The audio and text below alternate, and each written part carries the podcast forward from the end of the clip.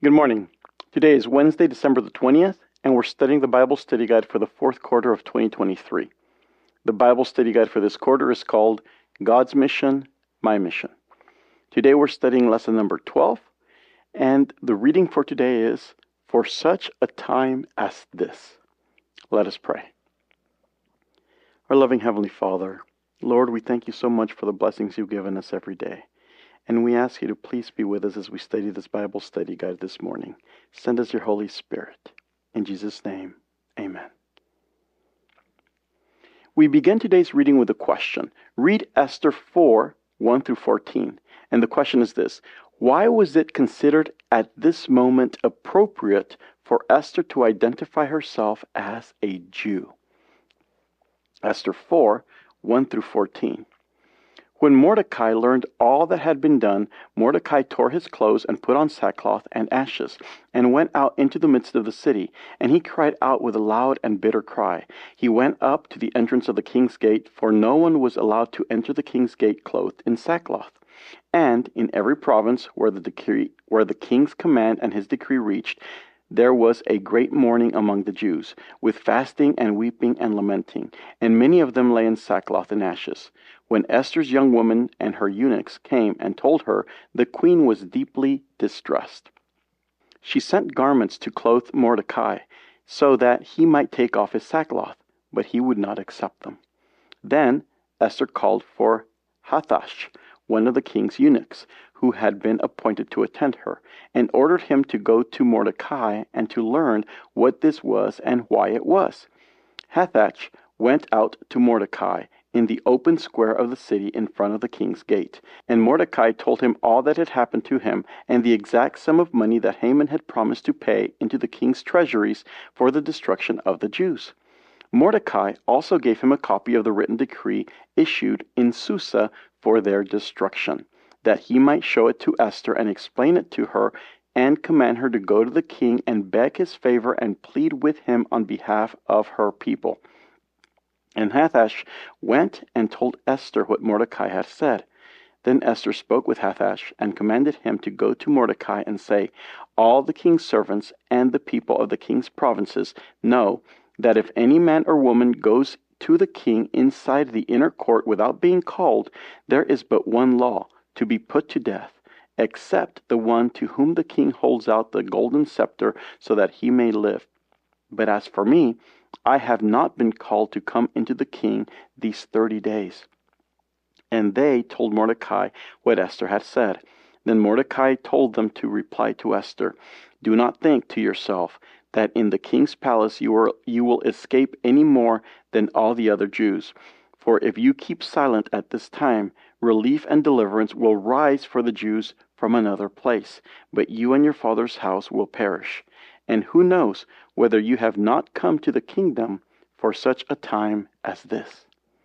So, why was it considered at this moment appropriate for Esther to identify herself as a Jew?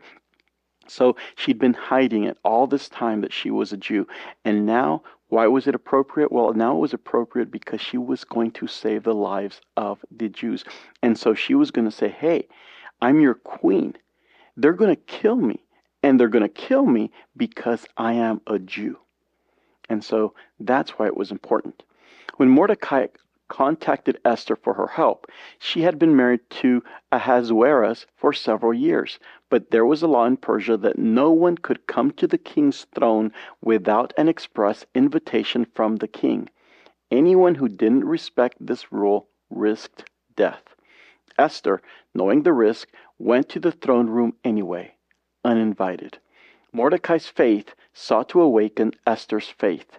The heart of the book of Esther is found in Mordecai's words to Esther, and Mordecai told them to answer Esther Do not think in your heart that you will escape in the king's palace any more than all the other Jews. For if you remain completely silent at this time, relief and deliverance will arise for the Jews from another place, but you and your father's house will perish. Yet who knows whether you have come to this king to the kingdom for such a time as this. Esther's faith was put to the test as Mordecai appealed to her love for her people. No one knew she was Jewish except Mordecai. And once she made the decision to become involved, she did not hesitate to put her life on the line. Her faith in God was strong, and she knew that without God's help, she could not succeed. Her answer to Mordecai revealed her faith. Go gather together all the Jews who are in Susa and fast for me. Do not eat or drink for three days, night or day. I and my attendants will fast as you do. When this is done, I will go to the king, even though it is against the law. And if I perish, I perish. Mordecai sent this information to the entire Jewish community in Shushan, or Susa, and while they fasted and prayed, Esther prepared herself for the dangerous moment. On the third day, Esther put on her royal robes and stood in the inner court of the palace in front of the king's hall. The king was sitting on his royal throne in the hall facing the entrance. When he saw Queen Esther standing in the court, he was pleased with her and held out to her the golden scepter that was in his hand. So Esther approached and touched the tip of the scepter. And now we have a question at the end of the reading. For the Jews, in such a situation as described above, prayer would certainly accompany fasting. That is, though they acted in their own behalf, prayer was central to their response. What obvious lesson can we take from this? The obvious lesson is prayer is very important in every situation in our lives, especially the difficult situations. And so we have to always put our trust in God. Go to God in prayer. He is the only one who can help us. And so I encourage you, don't wait for a difficult situation. Go to God in prayer every day ask him, talk to him about the various things that's happening in your life. Open your heart to him and spend time with him every day. And then when there is something big that happens, you will already be used to spending time with God, and it won't have to be a big deal for you to do that. Let us pray. Our loving Heavenly Father, Lord, we ask you to help us in our relationship with you to grow every day. And we do that with prayer. Help us to rely on prayer to have this conversation with you for anything in our lives, for everything that happens. We ask you to please be with us the rest of this day. Take care of us, protect us from any harm, and keep us close to you. In Jesus' name, amen. Thank you once again for being with us this morning. I encourage you to join us again tomorrow morning as we continue to study this Bible study guide on God's mission, my mission.